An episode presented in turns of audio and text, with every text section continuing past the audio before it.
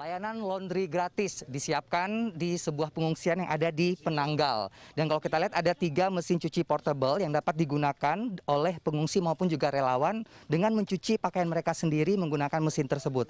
Nah, pasokan air di sini relatif bisa dikatakan cukup masih cukup untuk uh, sejumlah orang dari relawan maupun juga para pengungsi. Dan kita lihat, saya ingin intip seperti apa ya kamar mandi di sini. Permisi, tidak ada orang. Oke, nah.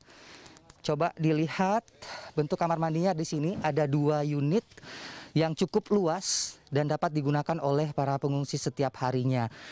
Relatif bisa dikatakan masih kurang. Kalau tadi kita sempat berbincang dengan penanggung jawab mengatakan setidaknya diperlukan ada 30 kamar mandi yang harus disiapkan di sini untuk menampung setidaknya ada kurang lebih 500 total dari pengungsi dan relawan yang ada di pengungsi ini. Sanitasi dan air bersih menjadi kebutuhan dasar di pengungsian selain makanan. Di posko pengungsian Penanggal, setidaknya kebutuhan air bersih sebanyak 20.000 liter per hari. Terdapat 10 WC portable, dua kamar mandi darurat, belasan tandon air, dan keran untuk wudhu. Fasilitas ini setidaknya masih mencukupi bagi 183 pengungsi yang masih bertahan dan ratusan relawan. Penanggung jawab sanitasi pengungsian mengatakan, Pengungsi kerap mengeluhkan antrian pada pagi hari untuk ke kamar mandi dan WC.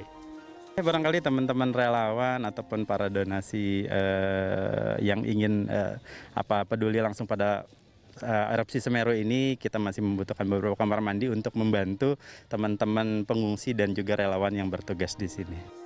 Alih-alih membawa makanan dan pakaian yang sejauh ini sudah melimpah di pengungsian, donatur dihimbau untuk turut memperhatikan kebutuhan sanitasi sebab pengungsian ini akan bertahan setidaknya selama 30 hari ke depan. Roni Satria, Maranatha Tampu Bolon, Evan Askap, Lumajang, Jawa Timur.